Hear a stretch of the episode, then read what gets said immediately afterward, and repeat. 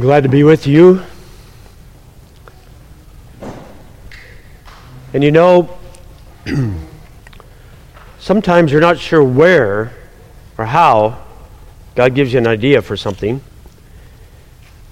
But you're going to see in the scripture today that all of you who are born again are ready for that for which you need to be ready. But there are ways to get readier. Is that more ready? David? Help me out. Okay. All right. So, do you remember a few sermons ago, Gustavo asked something like, For which of these books, do you remember that? Remember that? For which of these books, how many in the Bible? 66. For which of these are you willing to die? Do you remember that? Some of you think, oh, that's a little weird. Die for a book? You know, to to either deny or not deny a book. But what was the point of that? Each of those books is what? The Word of God. His Word. Out of Him. Not out of nothing, out of God. And it's the truth. That's a serious question. You might say, well, I would die to not deny Jesus, but I wouldn't die to not deny a book of the Bible. I don't think it was a rhetorical question, was it? So let me just give you a little story here. Good, I brought them. about John Huss, but you need to know a tiny bit about, remind a little bit, you know, John Wycliffe to know about John Huss. And if you remember, Wycliffe was in the late 1300s and he said that the Word of God, the Bible, not Roman Catholicism, is the only full and final authority. Okay? Now, you would get in trouble for that if you understand history. so then, Wycliffe said, Were there a hundred popes and all the friars turned into cardinals, their opinions in matters of the faith should not be accepted in, except insofar as they are founded on Scripture. So he believed a personal knowledge of God's world would certainly aid also in the salvation of the world. He was very interested in what? Getting the Bible into a language that people could read. And he thought also that if they could read the Bible for themselves, it would expose the secret sins of the Roman ecclesiastical ecclesiastical ecclesiastical system. Thank you. So now, that's a little preface to John Huss. Now, Huss learned from Wycliffe, and he was, in a sense, a follower of Wycliffe. And he was one of the progenitors to what we call the Reformation, right? The capital R, and we, we talk about it in October, and sometimes we have a good celebration, maybe in a barn or somewhere else. And he was what most people would normally think of a seminal figure in the Bohemian Reformation. Now, the Roman Catholic religious hierarchy, which was very powerful with the government and religious leaders, labeled Huss a heretic and called him before councils and sent inquisitors after him. And you would not want to be with one of those inquisitors or any of those inquisitors. Uh oh, I got to get this thing in order. Okay, I think I'm okay, Luke. So he became a pastor of the Church of Bethlehem in Prague, Czech, and they went after him. Quote, the council condemned Huss as being obstinate and incorrigible and fixed as his punishment that he should be degraded from the priesthood, his books publicly burned, and himself, now get this, the religious leaders, turned him over to the civil power, civil power for execution. So you can see the workings together between the religious people and the government. Now, that should remind you of a lot of history, right? Maybe not even some long ago, but today in some places. So, he received the sentence without showing any fear. At the close of it, he kneeled down with his eyes lifted up toward heaven and with all a martyr's heroism exclaimed, May thy infinite mercy, O God, pardon this injustice of my enemies. Does that remind you of anything? Hmm. Those appointed for the purpose by the council now stripped him of his priestly garments, degraded him, and put a paper mitre on his head on which devils were painted with this inscription A ringleader of heretics. This mockery was borne by the martyr with a resignation and dignity that triumphed over the ignominious garb he was compelled to wear.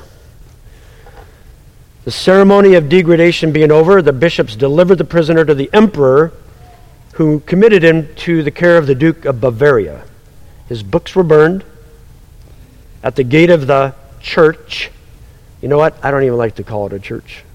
My children know that. I don't call it a church. But anyway. And he himself was led outside the city of Constance to the place of execution. When he had come there, he fell on his knees, looked steadfastly toward heaven, and said, Into thy hands, O Lord, do I commit my spirit. When the faggots, that's bundles of wood, had been piled around Huss, the Duke of Bavaria begged the doomed man for the last time to recant. No, firmly replied the martyr, I have never preached any false doctrine, and that which I have taught with my lips I will now seal with my blood. When the faggots were lighted, he sang a hymn with so loud and cheerful a voice that he was heard through all the cracklings of the wood and the noise of the multitude. At length his voice was interrupted by the flames, which soon put an end to his life. This took place in July of 1415. Today I want to talk a little bit about will I stand? And I think the answer is is Jesus your rock?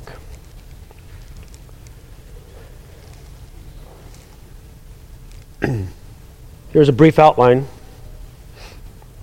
Will I stand? And then I ask, Is Jesus your rock? Is he my rock? Yes, if you are saved. Yes, if your love of Christ is real and deep. Yes, if the Lord is your rock. And yes, your standing is and will be only because of the mercy and the love, the goodness, the glory, and the power of our great and good God, the Father, Son, and Holy Spirit. So, if you would, would you please stand with me? I'm going to read from Acts 7 from the Word of God. Acts chapter 7.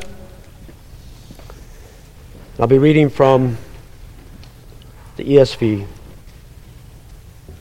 Acts chapter 7, beginning verse 47.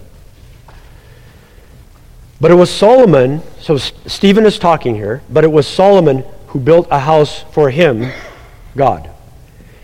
Yet the Most High does not dwell in houses made by hands, as the prophet says, Heaven is my throne, and the earth is my footstool.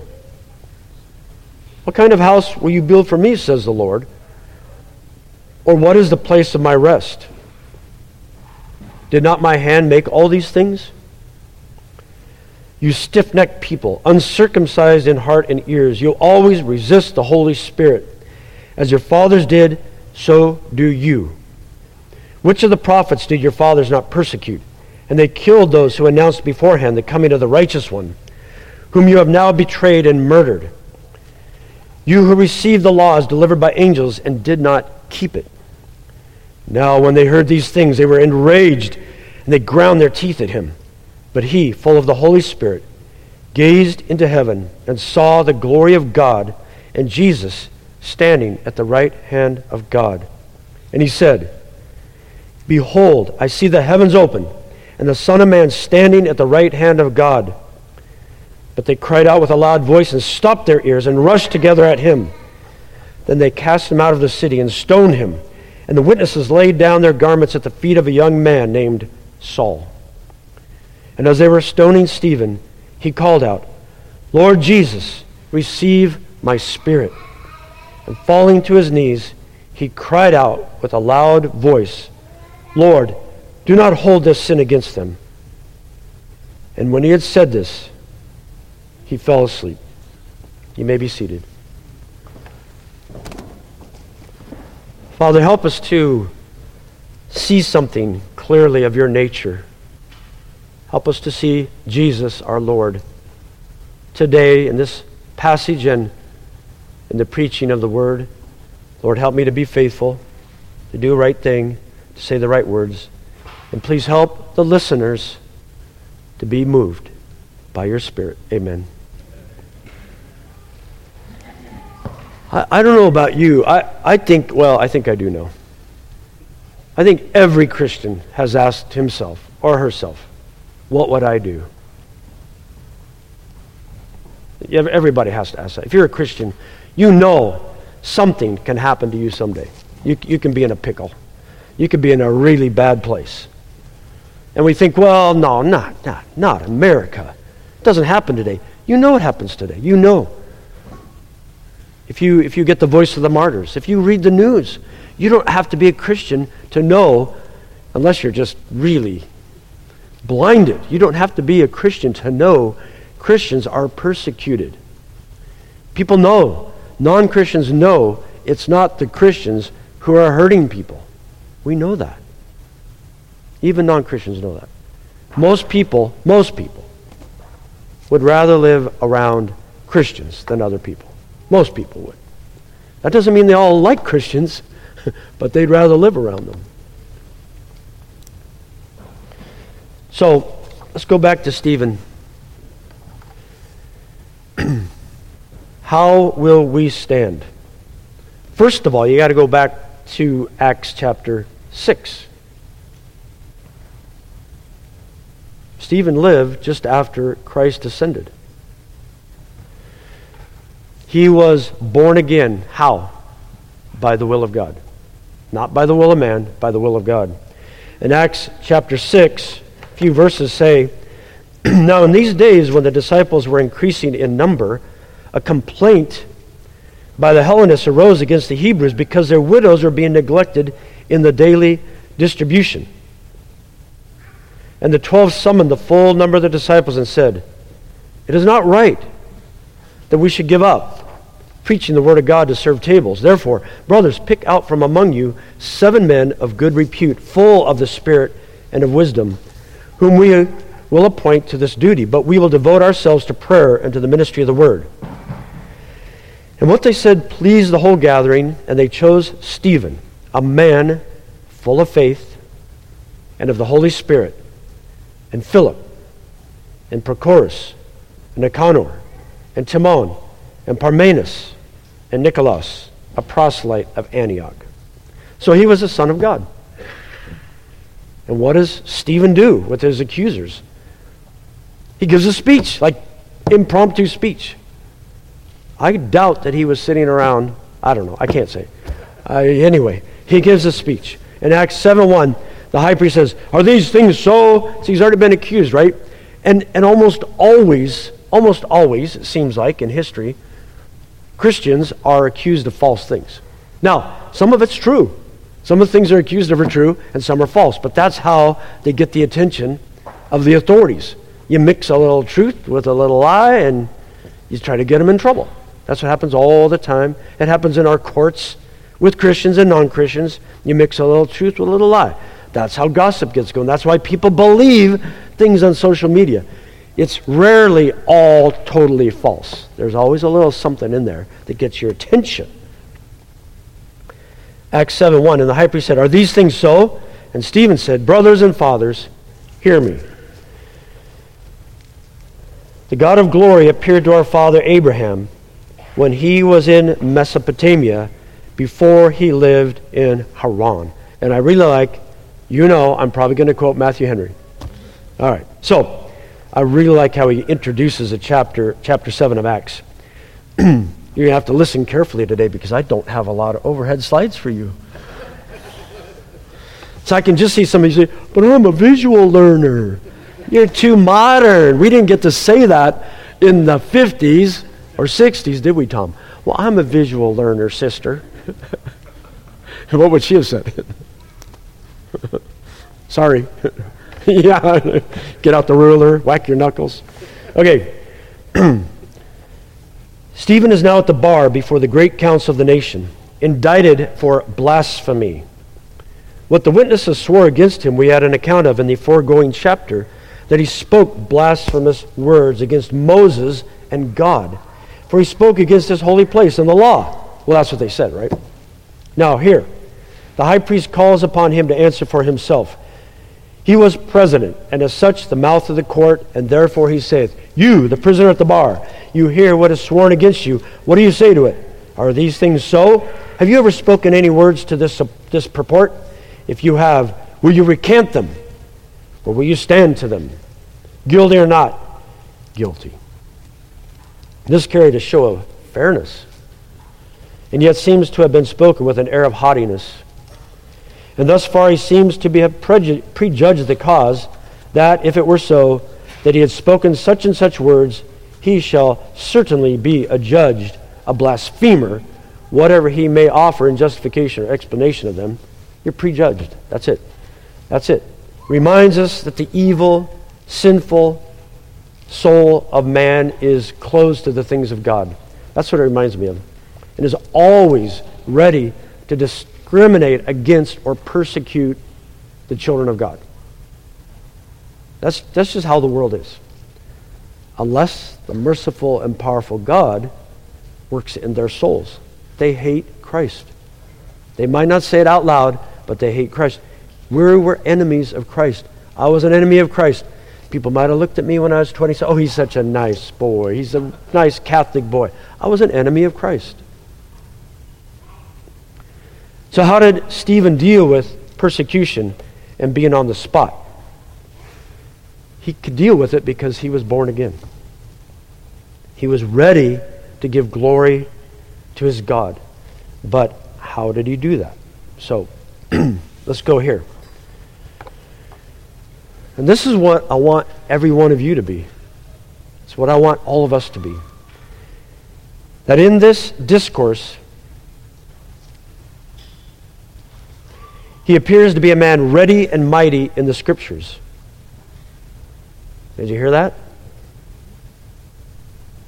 He appears to be a man ready and mighty in the scriptures. I'll read it again. He appears to be a young woman, or a young man, or an older woman. Every Christian. Ready and mighty in the scriptures and thereby thoroughly furnished for every good wor- word and work. He can relate scripture stories. Does that mean fiction? No, they're stories, real accounts, and such as were very pertinent to his purpose. Offhand, without looking in his Bible. So, you ever heard people say, well, I got to find a Christian counselor?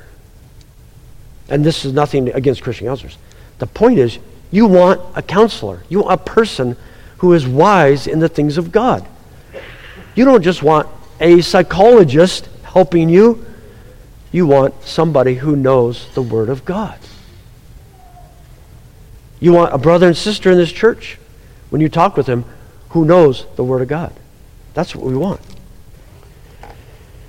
Offhand, without looking in his Bible, he was filled with the Holy Ghost, not so much to reveal to him new things or to open to him the secret counsels and decrees of God concerning the Jewish nation, with them to convict these gainsayers. No, but to bring to his remembrance the scriptures of the Old Testament and to teach him how to make use of them for their conviction. Those that are full of the Holy Ghost will be full of the scripture, as Stephen was. So he, he gave a speech. Wasn't that an amazing speech? And you remember that one in, in Acts 6? And it just traced the history, and, and it, it's, like a, it's like a paraphrase of hundreds and I don't know how many years. Just He just traced it out. Like boom, boom, boom, boom, boom. You know, he goes to Moses, and he goes to Abraham, and he goes to Joseph, and the pit. You know, he doesn't even mention the pit where Joseph was, but it's all in there. It's, it's kind of cool. If you can look at that and understand that, then you're on a pretty decent track to knowing something in the Old Testament. If you read Acts chapter 6, you say, What in the world is he talking about?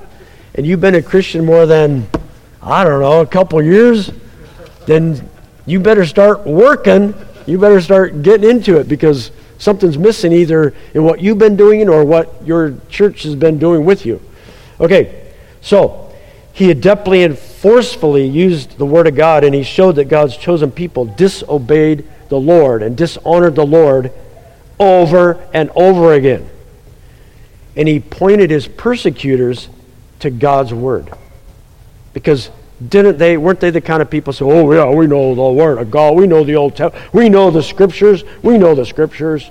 We know the scriptures. What are you telling us about the scriptures?" But he used that to point them to historical good news. But the gospel, to Jesus Christ. He pointed there. You see that in the end of the speech. And this shows that Stephen was pursuing the things of God, and he loved the Word of God. Not because it was, well, I was going to say ink on a page. It wasn't ink, or was it? I don't know. Yeah, they used, I think by then were they using ink? Okay, thank you. And he had the precepts and the testimonies written on his heart. Remember Dan's sermon from Psalm? Anybody remember that recently? Was that this fall? Yeah, I think when when our teaching elder was gone and Dan and and then I think right after Gustavo came back, didn't he preach again from Psalm? And then last week was Psalm, right? But it wasn't Psalm 119. That was Psalm 117. But he had the precepts, the testimonies on his mind. They're there. All of us should be there. No, I'm not there yet.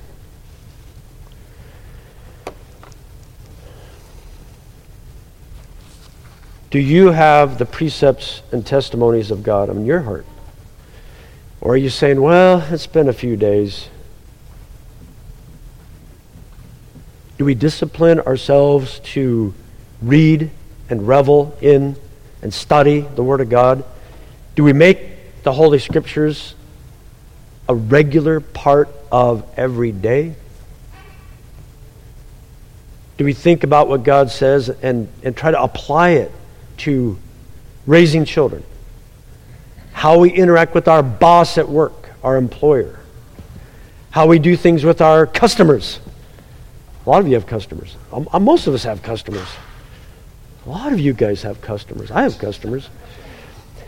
How we order our homes, how we manage our homes, how we treat our friends, how we treat our spouses, and how we treat strangers on the street. Is it is the word of God affecting that? Or is it like, well, I do it the way I did it a few years ago? That was pretty good. I was pretty good back then, so I'm pretty good now. Or are you letting the Word of God affect how you do everything in your life? And then Stephen rounds out the part of the speech that he was allowed to give. We don't know if he had, he probably had a lot more in there, didn't he? In his heart. By going right to a crucial and inflammatory point that made the dogs howl. Are you and I ready to go there? Verses 47 to 53. but it was Solomon who built a house for him. So he's at the end of his little history there, right?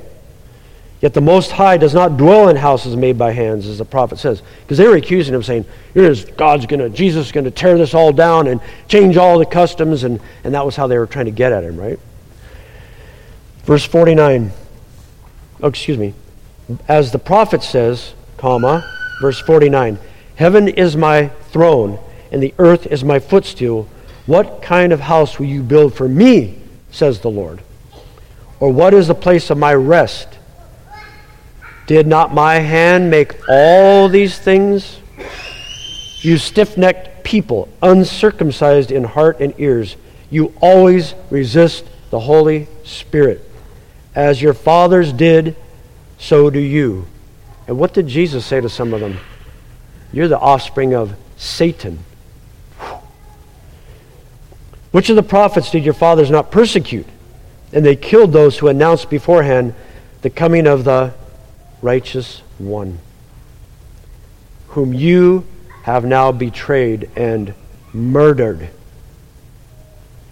You who received the laws delivered by angels and did not keep it. Wow. So, in part, Stephen was saying to these Jews, the, the only true and living God, he doesn't need a physical temple. He doesn't need that. For heaven is his throne. The earth is full of his glory and is therefore his temple. So the earth is or shall be full of his praise. But they weren't praising him, they murdered him. And upon this account, it is this temple It was therefore no reflection at all upon this holy place. However, they might take it to say that Jesus would destroy this temple and set up another into which all nations would be admitted. Now, this really burned them up. And it would not seem strange to those who considered that Scripture, which Stephen here quotes, which, as it is expressed, God's comparative contempt of the external part of his service, so plainly foretold the rejection of the unbelieving Jews and the welcome of the Gentiles that were of a contrite spirit into the church. Now, Stephen didn't go looking for trouble, he was just speaking the truth in the community. Can you relate to this? I mean, and in some places, in some nations right now, before it gets this bad, they're just out teaching their neighbors and they're inviting people to church service. But people who hate Christ hate that because Christians say there is no king but Jesus. And people who want to be the king of your thoughts, or people who want to be the king over you in terms of civil government, they hate that idea because they love power ever since the beginning. But to Stephen's benefit, the forces were not arrayed against Stephen, they were arrayed against Jesus. That's, that's what's really going on here. But Stephen didn't back off, he did not compromise.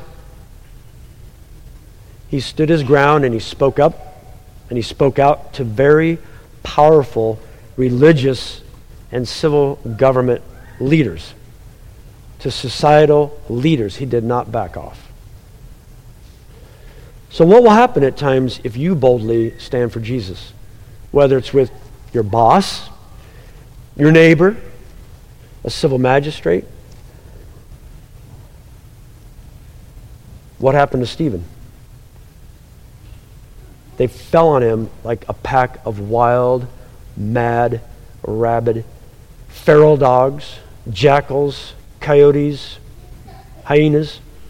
I mean, there's, have any of you ever watched in life, animals tearing something apart. We don't usually see that in America, but some of you in certain countries see that. When something goes down, a pack of dogs jumps on it. Or some of you have watched some videos of coyotes. Three of them could tear a deer apart. Wolves attacking elk. It's pretty, pretty nasty, pretty gruesome. That's what they were ready to do. That's how much they hate Christ. They, they hate Christ. They're ready to fall on him like jackals. Acts 7, starting verse 54. Now, when they heard these things, they were enraged, and some translations say, cut to the bone, sawn in two. It's just like, ah, down deep inside of them. When they hear the truth, it's like painful to them. They were enraged and they ground their teeth at him. But he, full of the Holy Spirit, gazed into heaven and saw the glory of God and Jesus standing at the right hand of God. And he said, Behold, I see the heavens open and the Son of Man standing at the right hand of God. But they cried out with a loud voice and stopped their ears and rushed together at him. Then they cast him out of the city and stoned him, and the witnesses laid down their garments at the feet of a young man named Saul. And our friend Matthew Henry says, We have here the death of the first martyr of the Christian church. And there is in this story a lively instance of, listen to this, the outrage and fury of the persecutors, such as we, that's you and me, might expect to meet with if we are called to suffer for Christ. And secondly, of the courage, but listen to this part, and the comfort of the persecuted that are thus called out. Here is hell in its fire and darkness, and heaven in its light and brightness. And these serve as foils to set off each other. What's a foil? Like, you know, like, it's not like a little sword that you try to kill the other guy with. So, a few things I want to point out here in this part of it. First of all, these people who hate Christ, the persecutors, they're cut to the heart. Like they're actually pained inside. You might, say, well, I feel sorry for them. No, don't feel sorry for them. They're pained about hearing the truth, and they're pained at hearing about Jesus.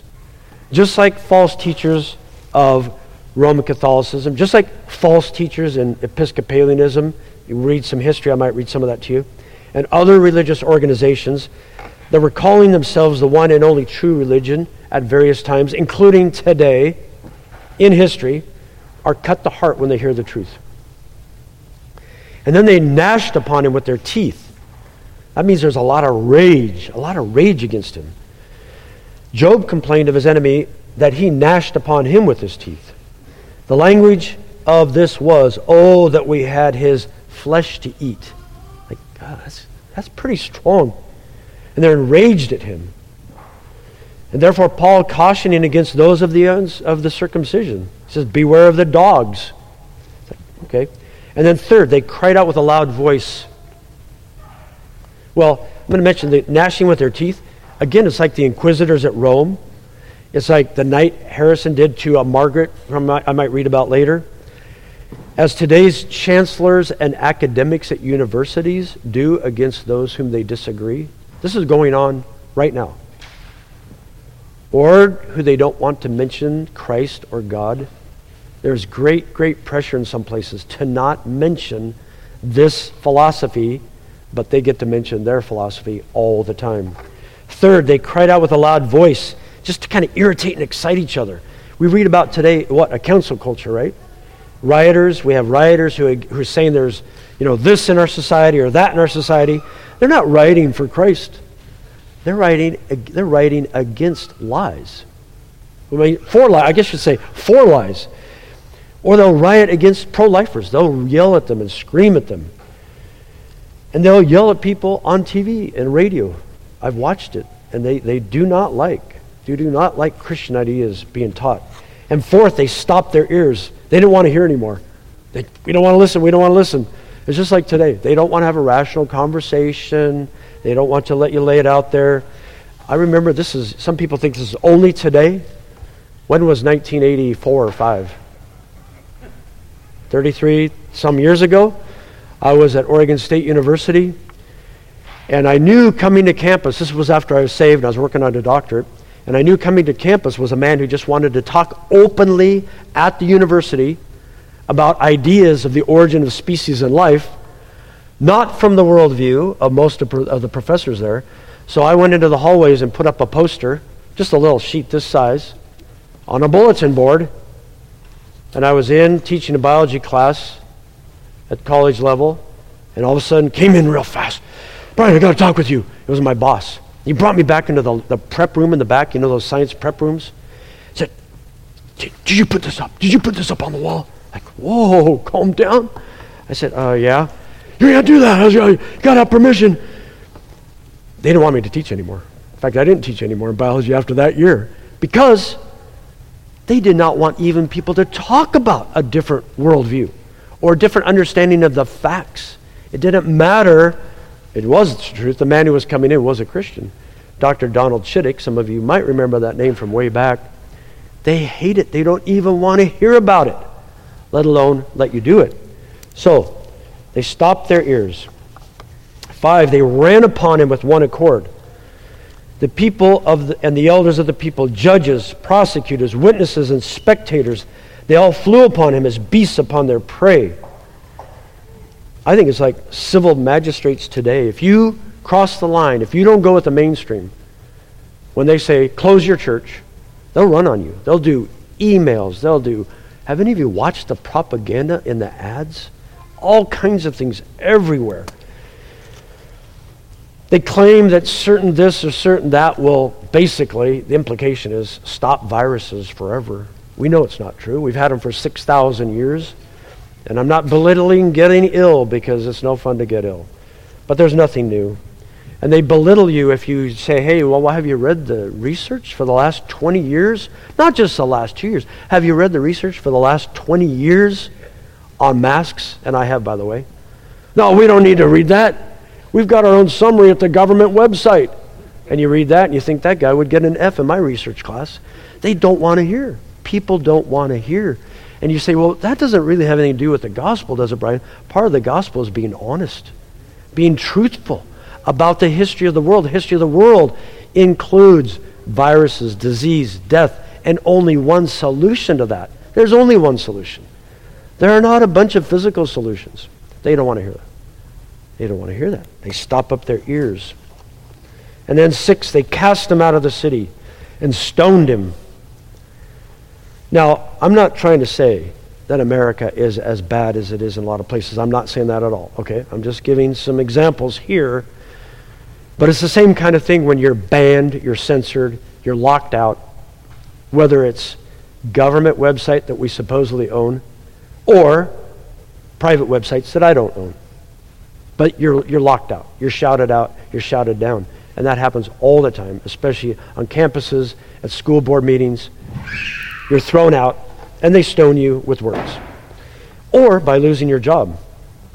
If you will not submit to anti biblical critical race theory training and oaths, some people are asked to sign oaths, oaths, O A T H, that they will support this. These are anti biblical ideas, and Christians are being asked to sign them.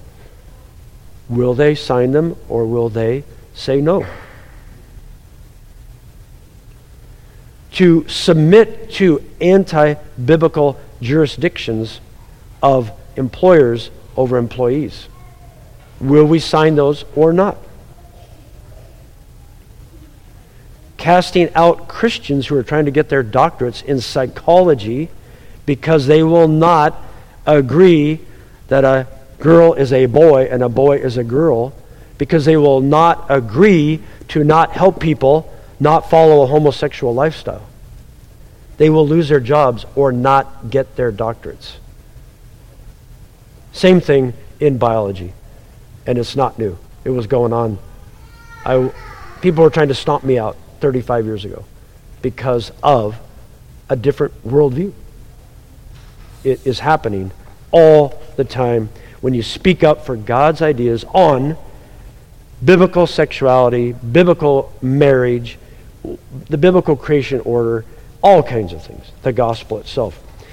So we look at martyrs of old and physically persecuted saints today, and we consider verbal and social persecution, and we might say, ah, that doesn't happen anymore. Okay, I just want to remind you, as I did earlier, it's happening today, the physical persecution. If, you, if you've never read things like, some of you might say, I don't want to read that. Well, if you've never read something like the Voice of the Martyrs magazine, I'm not saying you need to read it every month because it's it might not help you all that much to read it every time. But if you've never read a magazine like Voice of the Martyrs, you need to read it. You need to know what's going on today. It will help you to have a heart to pray for our brothers and sisters. We pray in the morning, often, right? On Sunday, we pray for the persecuted church. If you've never read those, you, you kind of really don't know for sure what we're praying about. And you might not have a heart for it. So I would suggest you look at that. So, and again, I'm not saying these are the equal in terms of severity, but I just want to give you a couple more examples in America today is anything going on? So in September 29th and this year, no, 2021, that was just a few months ago, sorry, different, different year, uh, we're not to September yet. Uh, Peter Vlaming, a former high school French teacher in West Point, Virginia, who was fired from his job for refusing to refer to a biological girl using male pronouns, had to go to court. Now you might say, well, he's teaching in the government schools, he's got to do what they say. Is that really how America's supposed to work. So, he was interviewed. He says, I explained to my administration how I was using the students new in, in a French class. They all get to choose their own name. So he said, okay, choose, everybody choose a name. And, and this student chose one. So he was using that name. He wasn't fighting with that because he told everybody, you may choose your name. So student choose, chose a name, and that's what he was using. Uh, how I was avoiding feminine pronouns in her present, which isn't that hard. You just use a student's new name but that I would not pronounce masculine pronouns referring to her that it was not truthful, and I could not do that. And they, that's the government school administration, came back and ratcheted up a few notches, saying that, well, not only will you refer to the students using masculine pronouns in her presence, it's even when she's not present or no students are present. Even if it's just you and other teachers or administrators, you will refer to the student with masculine pronouns. Now, you might think, well, it's not a big deal. That has nothing to do with the gospel. Doesn't it? Is God's order, does it have anything to do with God's history and God's reality? And this is in writing. He got that from his administration. This was an ultimatum from the superintendent which said that if we think you are substituting the student's new name for a masculine pronoun, if we think that you're doing that, it will be grounds for your termination. And then he says, which is the definition of the thought police. So, what will you do in that kind of situation? Another example George Yancey is a sociologist, just happens to have very dark skin. Well, it doesn't just happen to have, that's by God's design. And professor of sociology at Baylor University sent a questionnaire. He says, I sent a questionnaire with open ended questions to a group of pro- progressive activists who tended to be white, male, wealthy, educated, and irreligious. They were the type of people one would expect to exhibit Christianophobia. And they did. Here are just a few of the answers I received on my survey about Christians. Kill them all, let their gods sort them out. These are Americans saying this. A torturous death would be too good for them. I'd be a, a bit giddy, certainly grateful, if everyone who saw himself or herself in that category, Christian, were snatched permanently from our societal peripheries, whether by Holocaust or rapture or plague. And the last one I am only too well aware of their, that's your, horrific attitudes and beliefs, and those are enough to make me see them as subhuman. The uh, uh, Dr. Yancey goes on to examine that question: Is there discrimination against Christians in America? I looked at academia, an area where one expects to find the type of highly educated, progressive secularists likely to have anti-Christian animosity. I asked academics if they would be less willing to hire someone who is either a fundamentalist or an evangelical. I found that more than half would be less willing to hire a fundamentalist. And almost two in five would be less willing to hire an evangelical. The academics answering my survey explicitly stated they would discriminate against a job candidate who is a conservative Protestant. By a clinical definition of persecution, yes, Christians are persecuted in the United States. But I still discourage Christians in the United States from saying they're persecuted, since what we face today is not what most people envision when they think of persecution. However, as Christians, we should be aware that anti Christian discrimination is real. It's a little bit closer to persecution in some places, like in Canada where, or the United Kingdom right now, where if you preach about certain things in the Bible, you will be arrested and put in jail. Now, we can thank God in the United Kingdom about half a year ago, the court said, no, I guess we have to let that guy preach out on the open square after he'd been arrested. I think he was preaching about sexuality or something, uh, but he, he made it out in that situation. So I'm going to read to you another story just to remind, remind us that we don't know when or if or how. We don't know what's going to happen five years from now or 20 years from now when your children, some of your children, are maybe 30 years old. So let me read this one to you. It's about Margaret Wilson, 18 years old, I believe in Scotland she and her family were covenanters, and they said, no, we're not going to follow the church when it's going against God's word. She's 18, and she, her brother, and sister had often to hide from government troops because they wouldn't go hear the Episcopal ministers. One day, however, Margaret and her sister Agnes, 13 years old, were finally caught. Their father managed to get his younger daughter released, but he could not save Margaret. Robert Grierson of Lag was knighted for his efforts to wipe out the Covenanters. Those are the Christians. When Margaret refused to deny her beliefs, he tossed legal procedures aside. So, who needs due process, right? Like sometimes in the United States, and ordered Margaret, along with friend widow Margaret McLaughlin, to kneel to receive her sentence death at the stakes in the rising tides of Solway Firth between England and Scotland. She was to be drowned with an older woman, with the older woman, Margaret. The soldiers tied them both to wooden stakes in the water. This is a true story. So I won't get too specific here, but they took the older woman down lower, a little lower sea level, so she would be she'd be tied to a stake there, and she would drown before Margaret. Margaret would be a little higher, so Margaret could watch, and then Margaret would recant before she had to be drowned. So she would see the woman die first. As the older woman was drowning, the soldiers asked the younger Margaret what she thought of her now, of the older widow who she really admired. Margaret Wilson replied, I see Christ wrestling here. Then, just when she herself was about to drown, the soldiers lifted up Margaret's head and asked her to pray for the king. She answered, God save him if he will, for it is his salvation I desire. However, when they asked her, take the oath to obey the king and not the word of God, she said, I will not. I am one of Christ's children. Let me go. The soldiers then pushed her head down under the water again until she died. Just before she died, Margaret had sung from Psalm 25 My sins and faults of youth do thou, O Lord, forget. After thy mercy, think on me, and for thy goodness great.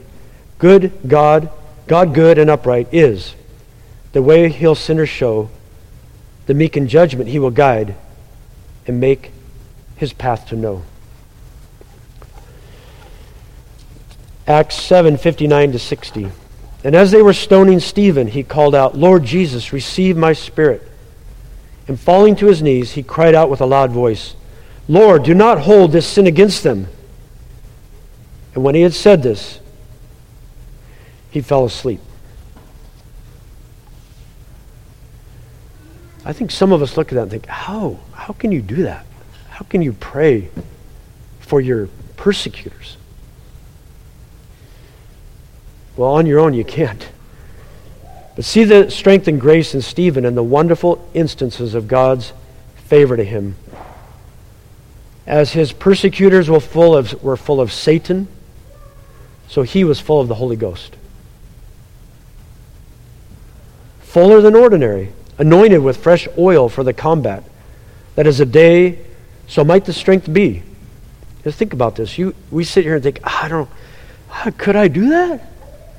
Okay, think how this commentator writes it.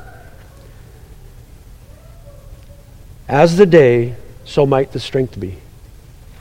Upon this account, those who are blessed, who are persecuted for righteousness' sake, that the Spirit of God and the glory rests upon them, when he was chosen to public service, all of us are appointed to public service in some way. When he was chosen to public service, he was described to be a man full of the Holy Ghost. And now he is called out to martyrdom. He has still the same character. Note, those that are full of the Holy Ghost are fit for anything, either to act for Christ or to suffer for him. and those whom God calls out to difficult services for his name, he will qualify for those services and carry comfortably through them.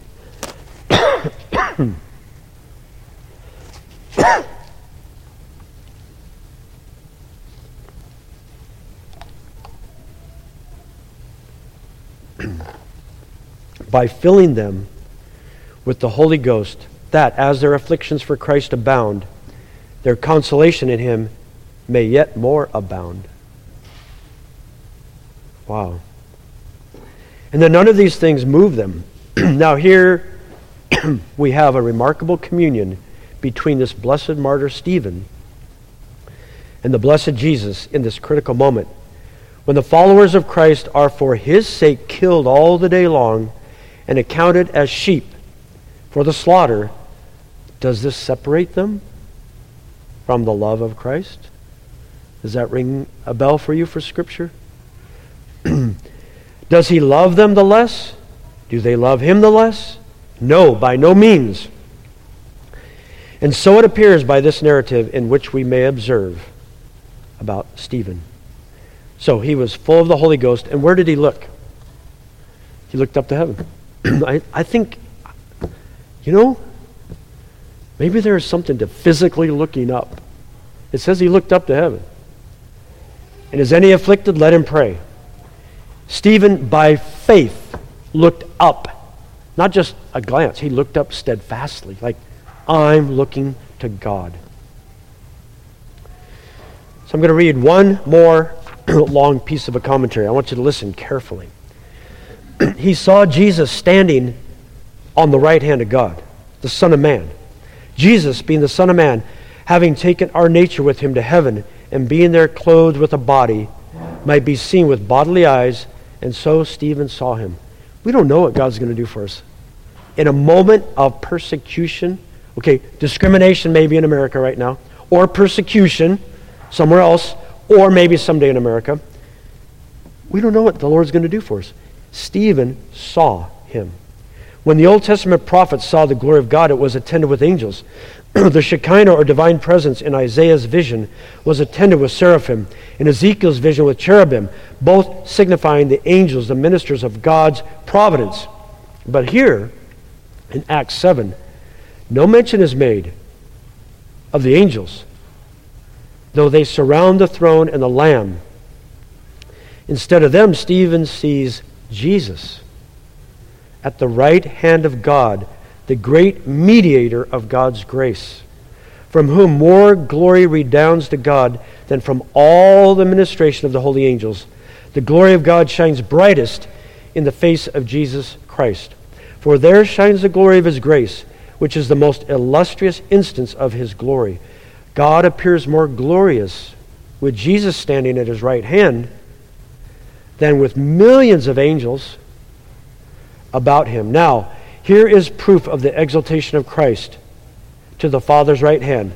The apostles saw him ascend, but they did not see him sit down. A cloud received him out of their sight. We are told that he sat down on the right hand of God, but was he ever seen there? Yes. Stephen saw him there and was abundantly satisfied with the sight. He saw Jesus at the right hand of God, denoting both his transcendent dignity and his sovereign dominion, and I'm going to add right here, over every single instance of persecution. His uncontrollable ability, God's uncontrollable ability, and his, God, Jesus, universal agency. Everywhere he has power to be exhibited. Whatever God's right hand gives to us, to you, to me, or receives from us, or does concerning us, it is by him, for he, Jesus, is his right hand. That's, that's our only hope. That's our only hope. So, in this moment of time, a brief point in history was Stephen. But it's a seminal moment. What, what Christian who hasn't been a Christian for, you know, at least a couple years, I'm going to give you a couple years, if you're a Christian, to have read Acts. Maybe I shouldn't give you that long. Who doesn't remember this? Stephen. Like, wow. He just tells a story of truth boldly, and they gnash their teeth at him. They rush on him, they close up their ears, and then they drag him out and stone him to death. That's, that's incredible. But many millions of Christians, I don't know how many Christians there have been, remember this. And Stephen prays for his persecutors. so, will you stand? What can you do? What can we do? First of all, if you say it, there's no way then examine your salvation. Because there is a way in Christ. There is a way.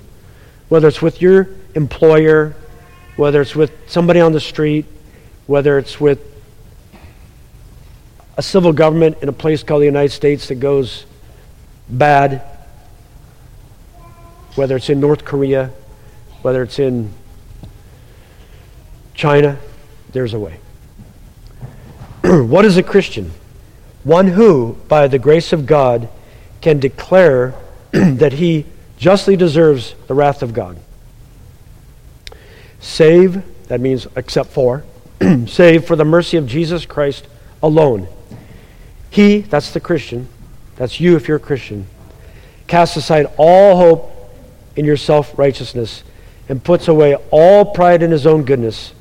One who is glad to be regarded as spiritually bankrupt, saved by the free grace and righteousness of Christ, and by the sheer mercy of God, has been granted a grateful heart which yields an allegiance to him alone as Lord and sovereign.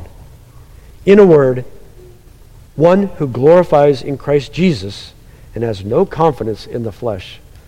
So if we're going to go, you know, to the next step of discrimination or persecution with a lot of confidence in ourselves, forget it. But if we go with confidence in Christ, we're going to be okay. Read accounts of Christians standing firm under pressure. If you pick a movie, like an old movie, Betsy and I just watched one the other night, pick one that has some kind of redeeming value in it. You know, even if it's not about the gospel itself, pick one, especially with your friends or your children. And I'll tell you, a lot of them are black and white. a lot of the other ones I can't find a lot of five star movies. But even in those, you will find people who stand up for the truth. And that's encouraging. Read books like there's one out now called Live Not by Lies. And we'll give you examples today today in places you might not think where there's persecution or you might not think there's very much discrimination. You will find it. And a book like that will help you prepare. Read good, strong biblical literature and theology and histories about Christian people. And you know, I'm going to say, read the Word of God every day. We need it every day. We need it every day. So it's ready. Remember, like Stephen, he was just ready. He was ready. So whether you're, you know, a dad who comes home at night from work and you're tired, or your mom has been taking care of children all day and you're tired, or you're a single person and you're tired of customers, or whatever it is, you're ready with an answer. You're ready with an answer. And you can do it with grace and care. Will I stand? The answer is to this question is yes if Jesus is your Lord? Is he your rock? Is he your sustainer? If yes, then yes. Not by your might or my might, but by the power of the Holy Spirit in you to bless you and to comfort you as you glorify the Father, Son, and Holy Spirit. Amen and amen. Let's pray. Before we sing, Father, I thank you for my brothers and sisters here. I thank you, Father, for the rock who is Jesus, our Lord.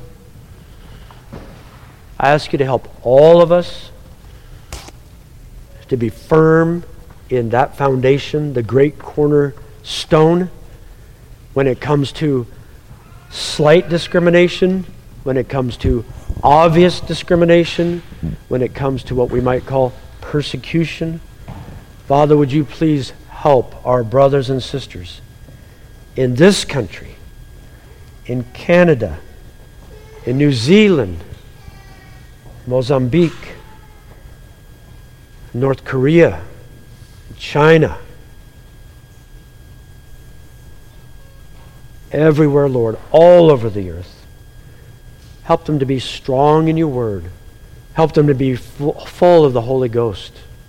And help them to take persecution and discrimination to your glory with their eyes on you. Amen.